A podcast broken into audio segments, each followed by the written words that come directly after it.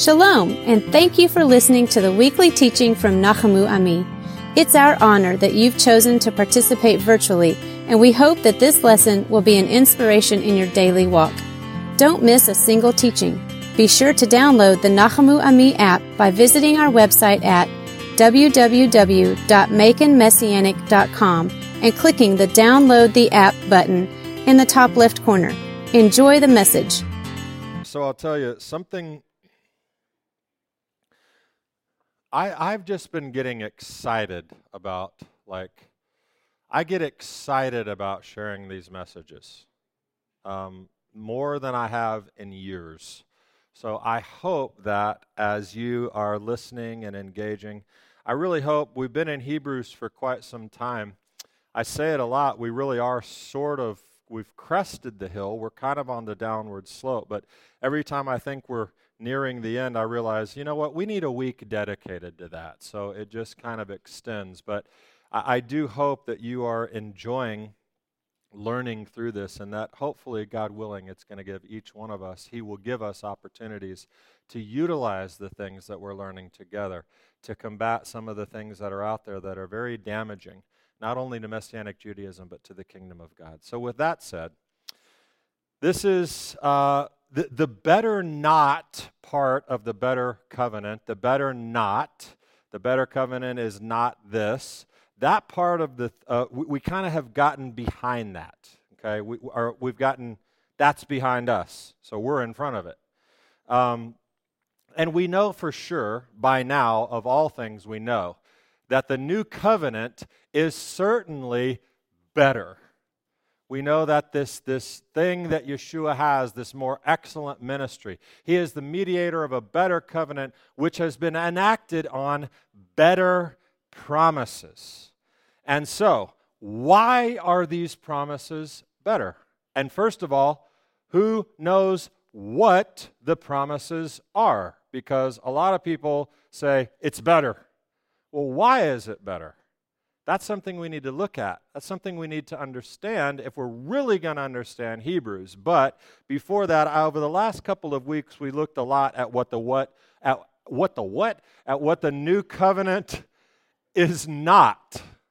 Okay? So I have a true false test for you. It's very easy. I do need you to reply though. It won't be fun if I just say it. The old covenant equals the Torah. Thank you. The new covenant equals the New Testament. Brit Hadashah is a good name for the New Testament. The renewed covenant is a good name for the new covenant. The Melchizedekian priesthood of Yeshua has eliminated the Aaronic priesthood. Good. You're really doing well. Are you picking up a pattern here in all the answers? Good good, good, good. Here's a tricky one Yeshua and the new covenant have done away with the old covenant. False, but what's happening to the old covenant? It's growing old. We talked about it last week. It's growing old, and eventually it will become what? Big word we talked, well, I wasn't here last week, so I forgive you for not remembering this word for word. The old covenant is growing old and is becoming obsolete. And we spent a week and a very extensive amount of time talking about old and obsolete and common sense in translation. Okay? So that's the that's the past. That's where we've been. So instead of what it is not, today we finally get to what it is. I have a lot of scripture that I have to share with you today. And I want to pretty much, I'm going to go through it pretty quickly because what I think you should do is just jot these scriptures down, or you can go back and listen to the audio if you need to. But they're all going to be pretty closely packed together. But I do want to share a lot of scripture with you because that is really the basis. The word is truth. Isn't that what Yeshua says?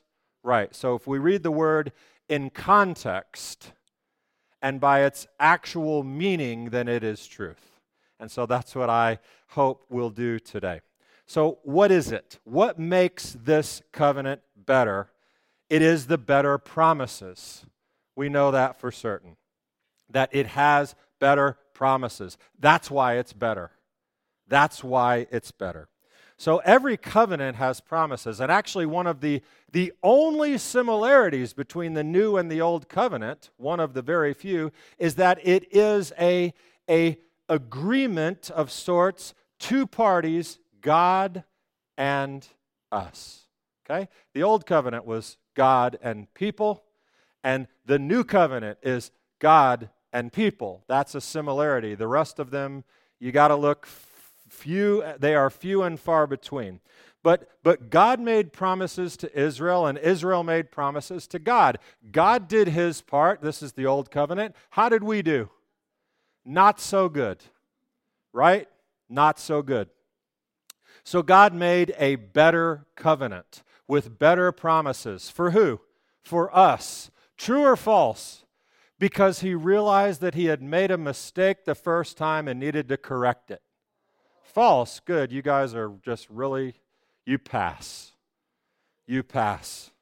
So, we we are the ones who made a mistake. We are the ones. God never God didn't overestimate himself or his his Torah. We overestimated ourselves by saying all that you've said we will do and we will obey. We're the ones who made the mistake. So he did something better. And what is happening and what we discussed in our last time together is that the one of the great things is that God's making a change but he's doing it in us.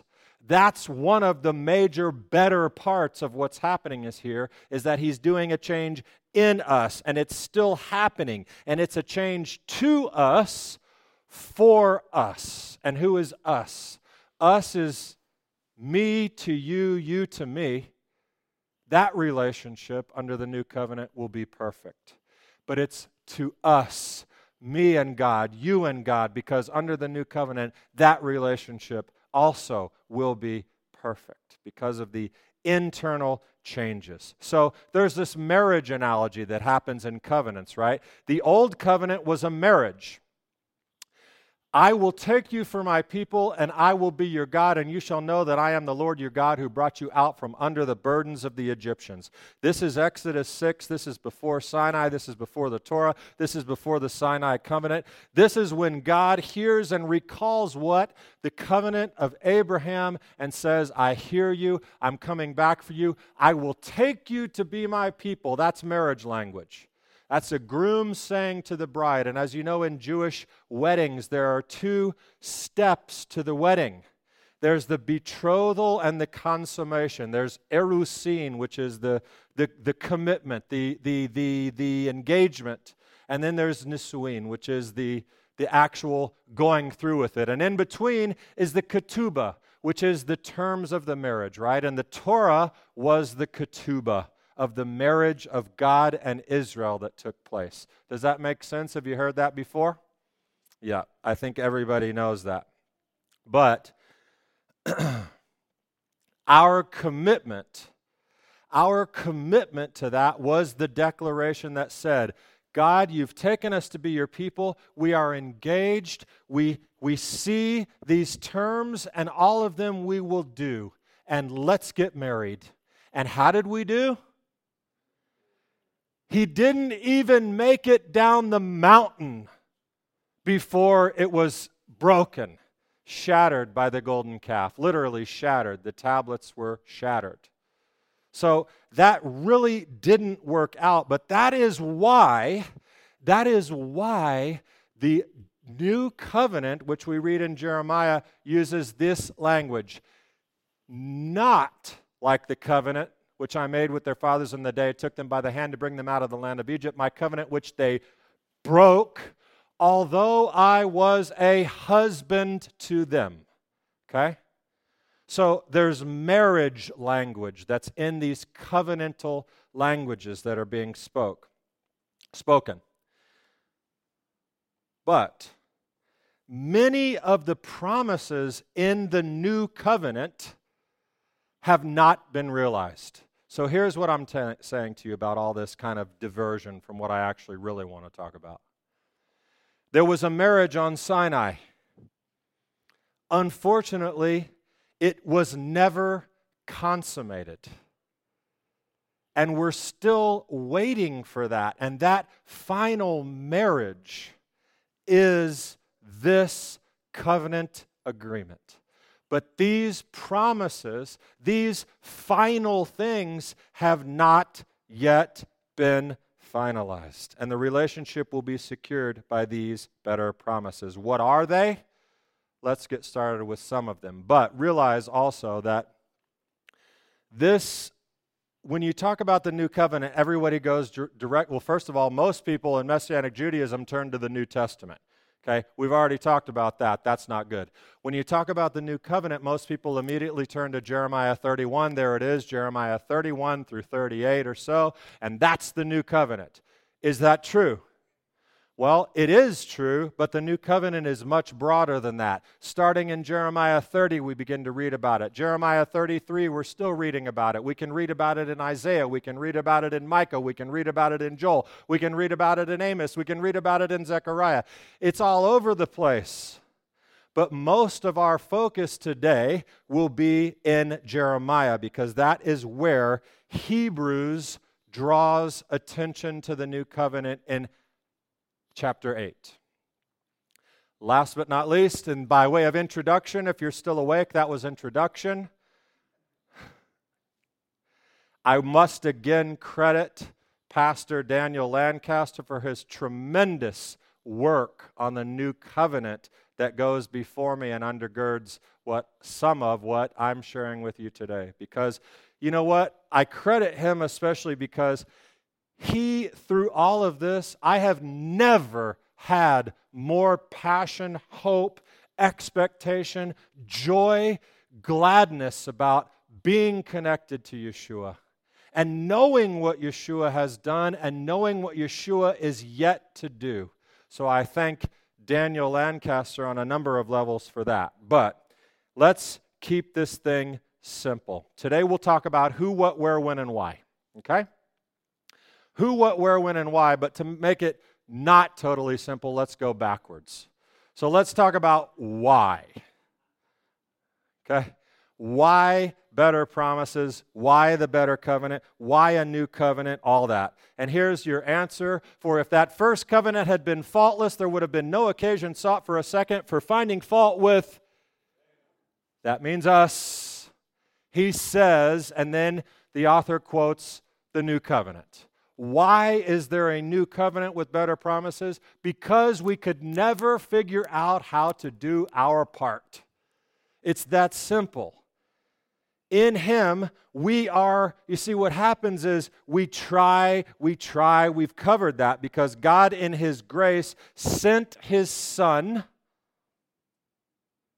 and in Him, we have this redemption from our inability to uphold our end of the marriage agreement. So, what do we become? We, we become the bride of Christ. We become the, the bride now. Really, what we should look like as the bride is under the umbrella of the righteousness of Yeshua, right? And when I say the bride of Christ, I certainly do not want to remove Hashem, the Father, from this marriage agreement because that's really what it is. Yeshua is just, not just, Yeshua is the representation of God. He is the representation of the Father. And so this marriage relationship is still between us and the Father. Yeshua is, is making that possible with his righteousness. But why did it have to happen? Because we stink. That's it. It's easy. Why? Because we're not good at our part. It's not difficult. we have received in Yeshua this internal, ongoing change that will be realized in the new covenant and through these promises that we'll learn today. So easy. When? That was why. You got why? Remember this. Why? Because we stink. But we don't stink anymore. Now we're fragrant and wonderful. When? Well, we've covered this too, but here's a hint. Okay? Stay with me.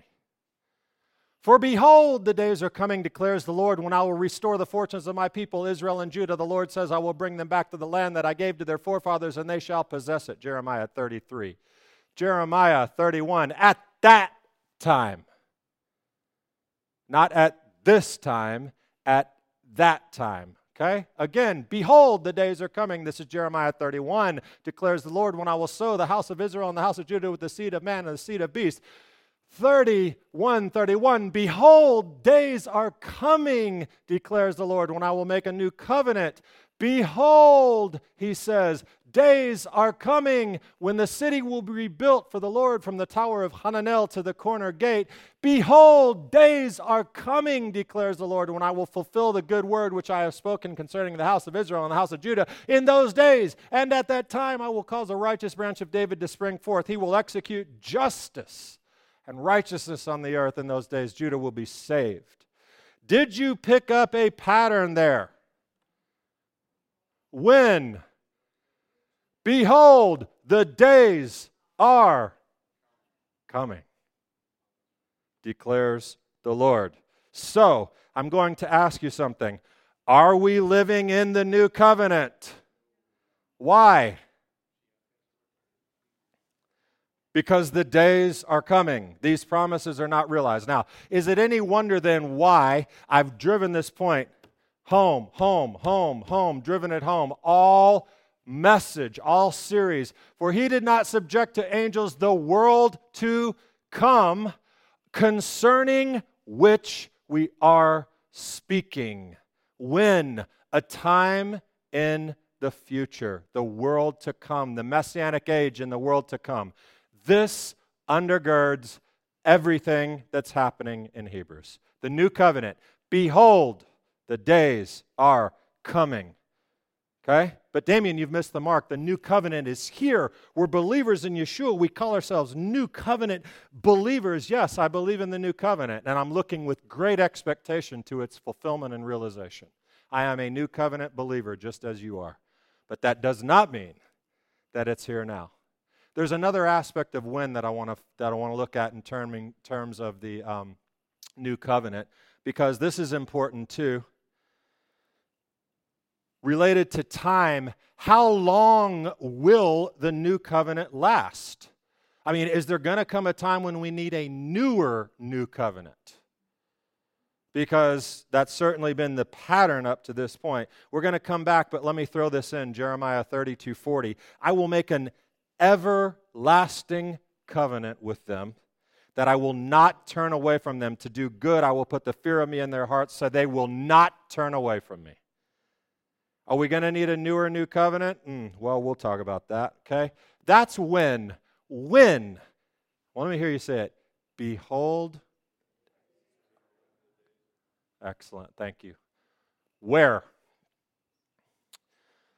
And I want to really ask you to dial in and begin to pay attention to the idea of replacement theology and what replacement theology means as these promises relate to the ideas of replacement theology. And we all know what replacement theology is the idea that the church has become the new Israel the idea that the promise of God originally made to Israel has passed them by, passed them over, and has gone to the church. That, the, that Israel has lost their status and God has disowned them. It's very important that you hear these things, read these things, and understand them through the lens of how a replacement theologian sees them.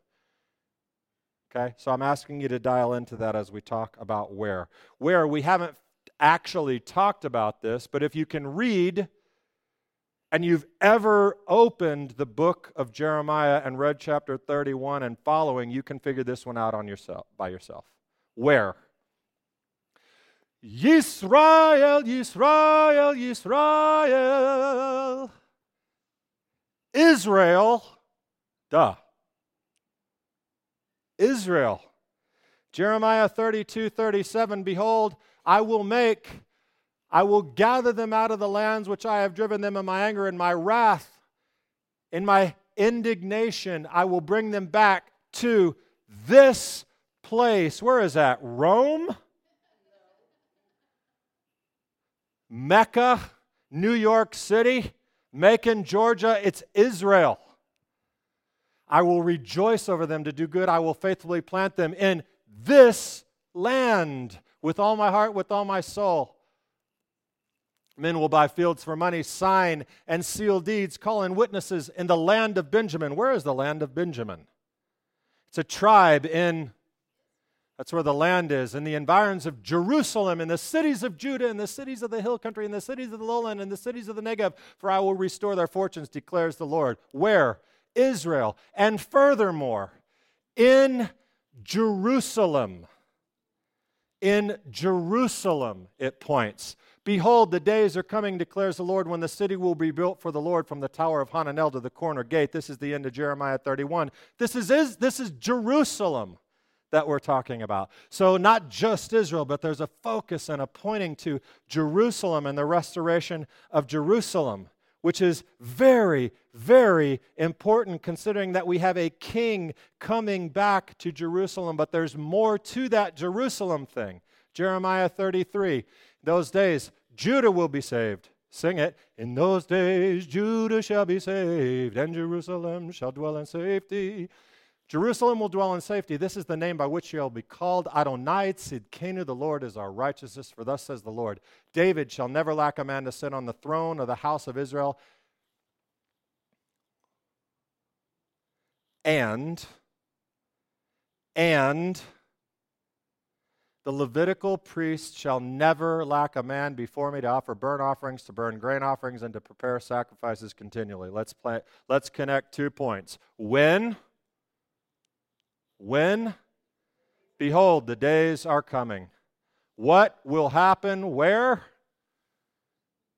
Messiah will sit on the throne, and the Levites shall offer sacrifices where? In Israel, in Jerusalem, in the temple. When someone says to you, there will never be sacrifices again, Yeshua did away with the entire sacrificial system. Mark this down because if you believe the first one, who in the room believes that God has set up a covenant with David where there will never be a throneless Jerusalem? The Davidic covenant is right there. David shall never lack a man to sit on the throne of the house of Israel. If you believe that, you have to add, add the and. You cannot take one without the other. That, I think, is an amen, because that is truth. That's what amen means. You're speaking the truth. That is the truth. And so many people don't know that in Israel, in Jerusalem, in the temple, sacrifices will be conducted.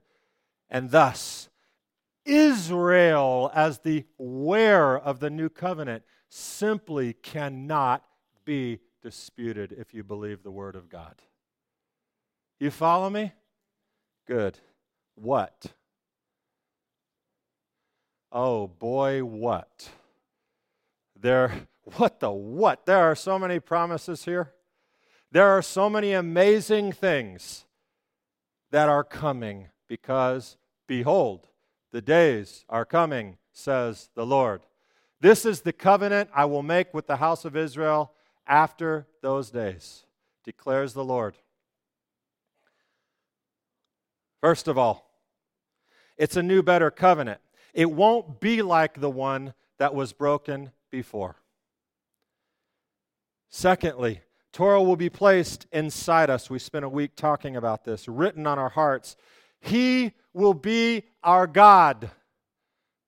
As soon as I figure this thing out, He's our God now, but He's still waiting on me to figure out the remote. I will put my law within them, and on their heart I will write it. The Torah will be within us. I will be their God, and they shall be my people. Remember that language back in Exodus 6 in the marriage? There it is. I'm going to make it happen, and He's going to do it. I will be their God, and they will be my people. There will be a universal knowledge of God. I will be out of a job. You won't have to get up on Shabbat and come and listen to me talk anymore because everyone will know the Lord and they will know Torah. All participants in this new covenant, those who have access to these promises, will know the Lord. They will know me from the least of them to greatest. And, like, man, that know me, that know me, that doesn't mean you can quote scripture to me. That doesn't mean you know the Torah. That means intimacy. You know me. I mean, you know God. You know Him and you're knower, as they say. He's in your heart, and you are connected. Israel. Thus says the Lord who gives the sun for light by day and the fixed order of the moon and the stars for light by night, who stirs up the sea so that its waves roar. The Lord of hosts is his name. Israel will never cease from being a nation. Never. It's a promise in the new covenant.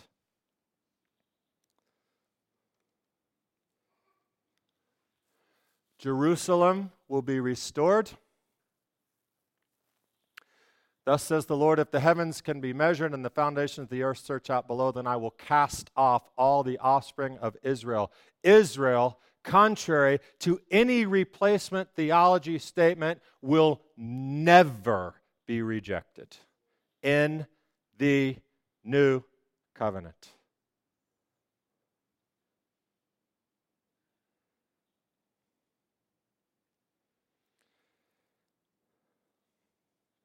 There's something interesting to note here. This is, um, he says, Oh, let me get back. Here we go again.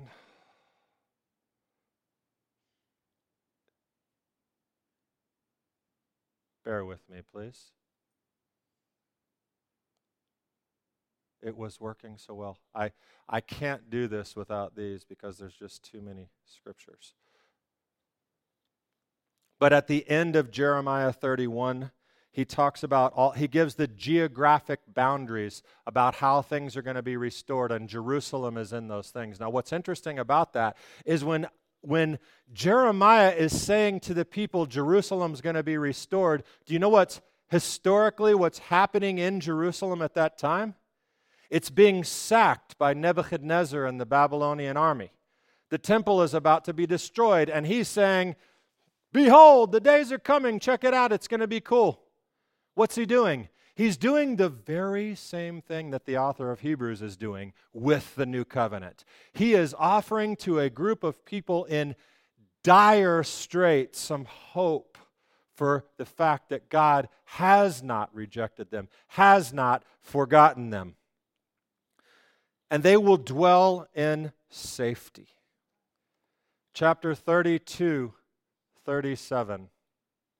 Behold, I will gather them out of the lands to which I have driven them in my anger and my wrath, my great indignation. I will bring them back to this place, and they will dwell in safety. What does that mean? It means that God has made a promise. There is an ingathering of the Jewish people into Israel as part of these promises. But now we get to one of my favorite things. And I want you to listen to this wording. They shall be my people, and I will be their God, and I will give them one heart and one way, that they may fear me always for their own good and for the good of their children after them. I will make an everlasting covenant with them that will not turn away from them to do them good, and I will put the fear of me in their hearts so that they will not turn away from me. I will rejoice over them to do them good and will faithfully plant them in this land with all my heart and with all my soul. Do you hear that? Let me help you get more excited about that. God will give one heart and one way, an everlasting covenant. He will never turn from us, but you will never turn from Him because you don't have to like muster up the fear of God anymore. Everyone talks about, I'm living with the fear of God. Man, I got the fear of God in me. No, you don't. You really don't, or you wouldn't, like, you wouldn't have the problems you do, and me too. I like to believe and I like to try to live with the fear of God, but a true fear of God would have you on your face and you'd never leave anywhere. You'd just be like this. Uh, because if you moved in this world with your evil inclination and truly understood the fear of God, it wouldn't go well. But here, He's going to give it to you for your own good and for the good of your children. You will fear God in the healthiest fear, and it will cause you to walk in His statutes. He will put it in us. And you know what Psalm 111 says about the fear of God? It's in the morning prayers every day. Yes. What is it? The fear of God is the beginning of wisdom. You will finally, husbands, you should rejoice in this. Your wife will no longer have to wonder if you have a brain. You will be wise now. She will even understand you. You want to talk about a miraculous promise. Husbands and wives will be able to communicate with one another and it'll make sense. Oh, Baruch Hashem.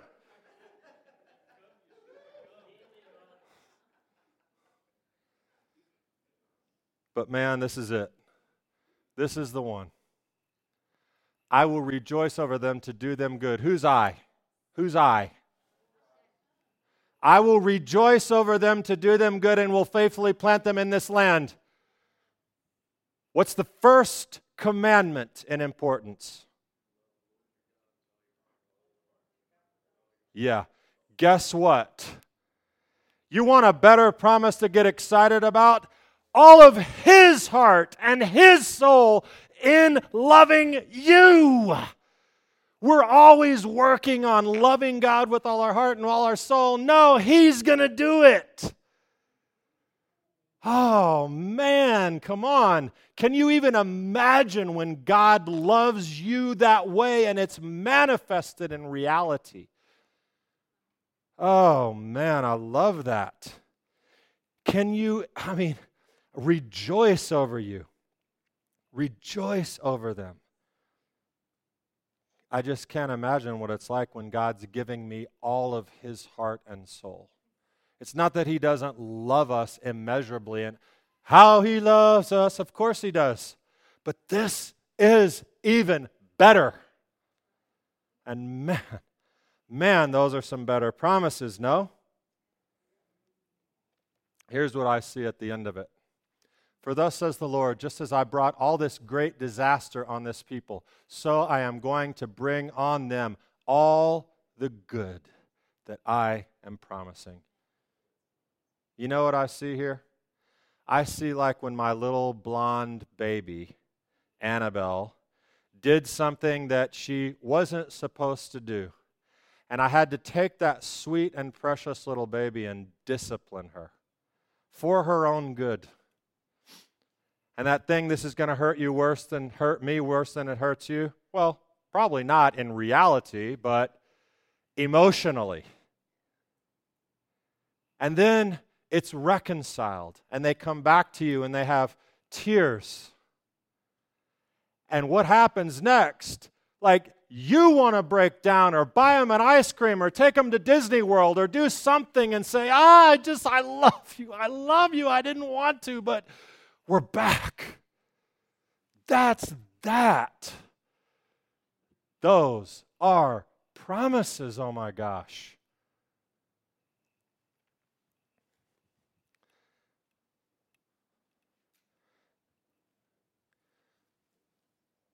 That's the new covenant. But I skipped something kind of important in Jeremiah 31. How? How can this possibly be? How can God come into fellowship with us in the way that we are? For I will forgive their iniquity, and their sin I will remember no more. How can this be? Well, first off, let me just say this. That statement right there, understood in its full scope, let me, let me, let me tell you what is happening here. This is the nasty stuff. This is, this is the bad stuff. We're talking back to week one and two when we talked about moral impurity. You remember moral impurity versus ritual impurity? Remember the things that the, that the Levitical system has no hope of washing off of you? Do you remember the things that blood of bulls and goats could never take away? You remember those things that caused Israel to be exiled from the land? It wasn't that they came into the temple with like you know, they had stepped on a corpse or something, accident on a grave, and they came in, and God said, I'll never forget. It was how they treated their parents and how they treated their neighbors and all of the moral, disgusting, filthy things that we do as human beings that caused Israel to be exiled from their land multiple times. That's also in the morning prayers. After we read the sacrifices, every day you read one, at least a daily sacrifice as a remembrance of it. And there's a little paragraph at the end that says, God, because of our sins, you exiled us from our land. Those sins, moral, gross, horrible sins. And so, if God is going to make the other promises come true, that is, that you'll be my people. I'll be your husband. You'll be in the land forever. Israel will be restored. Then those moral impurities, those moral sins, that filthiness is removed and gone forever. It has to be. It has to be.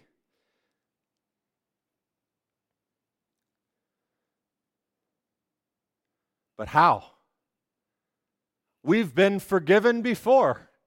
Israel has been forgiven before. There was an exile, there was a destruction of the temple, there was an exile, there was repentance, and there was a return, right? The first temple to second temple.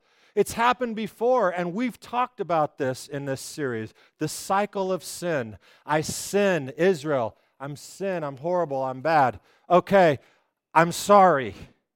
God, forgive me. And what does God do in His grace? Forgives and restores. And what happens next?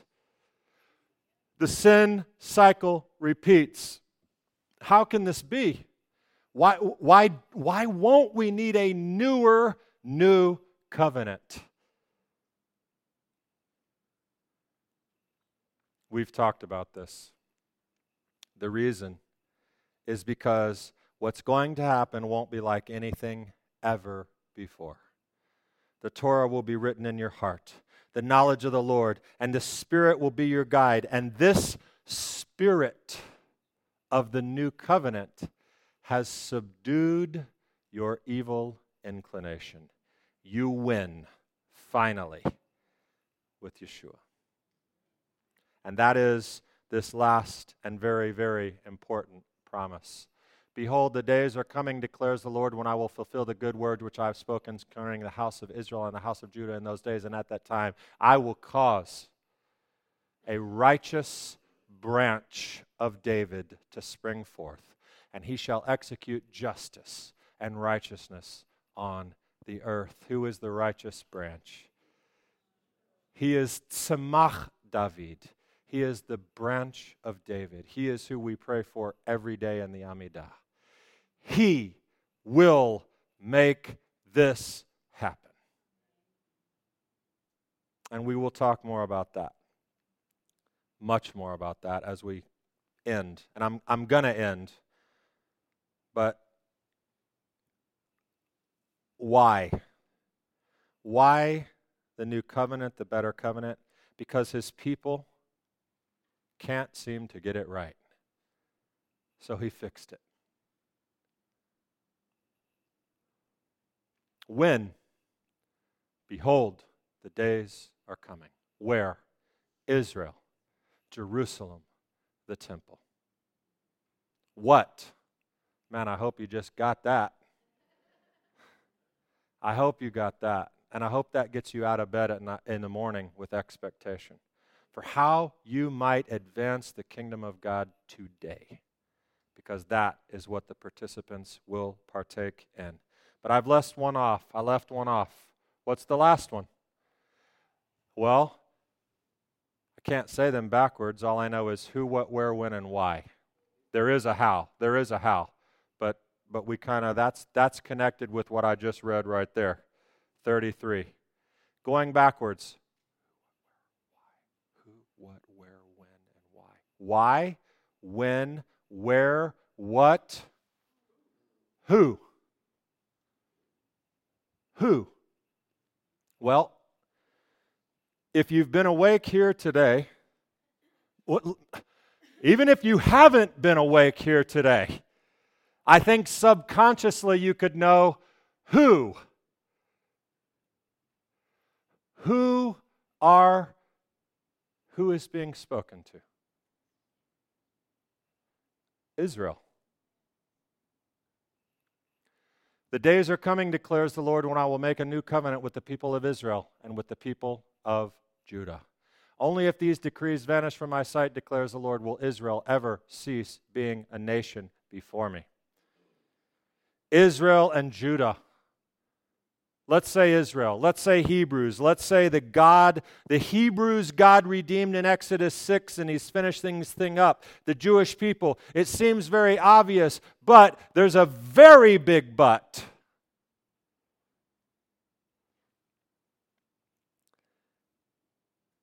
the traditional understanding that Israel has been replaced by the church, that the sacrificial system has been destroyed, that the priesthood is no more, that the temple is terminated, suggests that so many people do not understand that to be the case and have rewritten the Word of God to suit them. And I understand it. I get it. Because when you read those promises, and it's Israel and Judah and the Hananel gate and, and my people and this land, and I get it.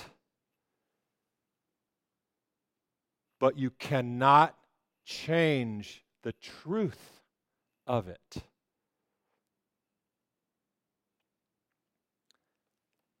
There's an interesting scripture in Jeremiah that says this. And the word of the Lord came to Jeremiah, saying, Have you not observed what this people have spoken?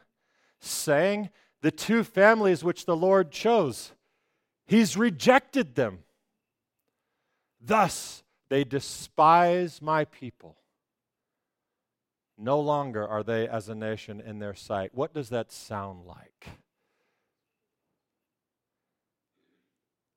That's a word for Jeremiah's day, but, buddy, let me tell you, that is a word for your day. And that is terrifying.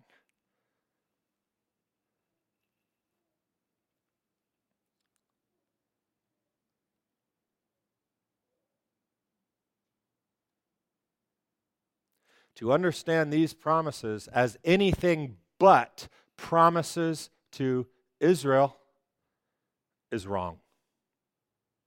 And here's how God answers what he just said in Jeremiah 33. Thus says the Lord, if my covenant for day and night stand not, and the fixed patterns of heaven and earth I have not established, then I would reject the descendants of Jacob and David, my servant, not taking from his descendants rulers over the descendants of Abraham, Isaac, and Jacob.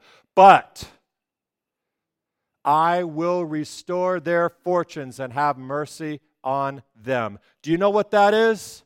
That's God's answer to replacement theology in the Word. And so, and so, to who? To Israel. And it is the height of arrogance to assume that those promises can be stolen, taken, replaced, destroyed, and that God can change his mind on a whim. Paul cautions all believers in Yeshua against such arrogance. because branches can be broken off. But that's not the God I serve. My God does not change his mind. He does not operate like some flake who, based on the emotions of the day, changes how he behaves or what he does or the promises he has made. And so, the way I see this, and it will ruffle some feathers, probably none in here, when I look at what's going on, when I look at what's missing here, it's certainly not Israel. And it's certainly not Judah. And it's certainly not the Jewish people or the Torah or the priests or the temple. What is missing? The nations, the Gentiles, the church.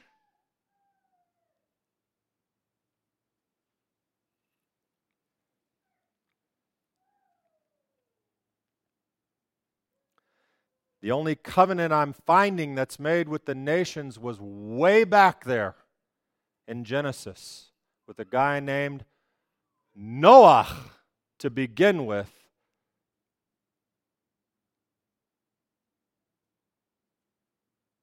And yes, through Abraham came blessings, but the covenant was with Abraham. So, heavens to Murgatroyd, what shall we say about this?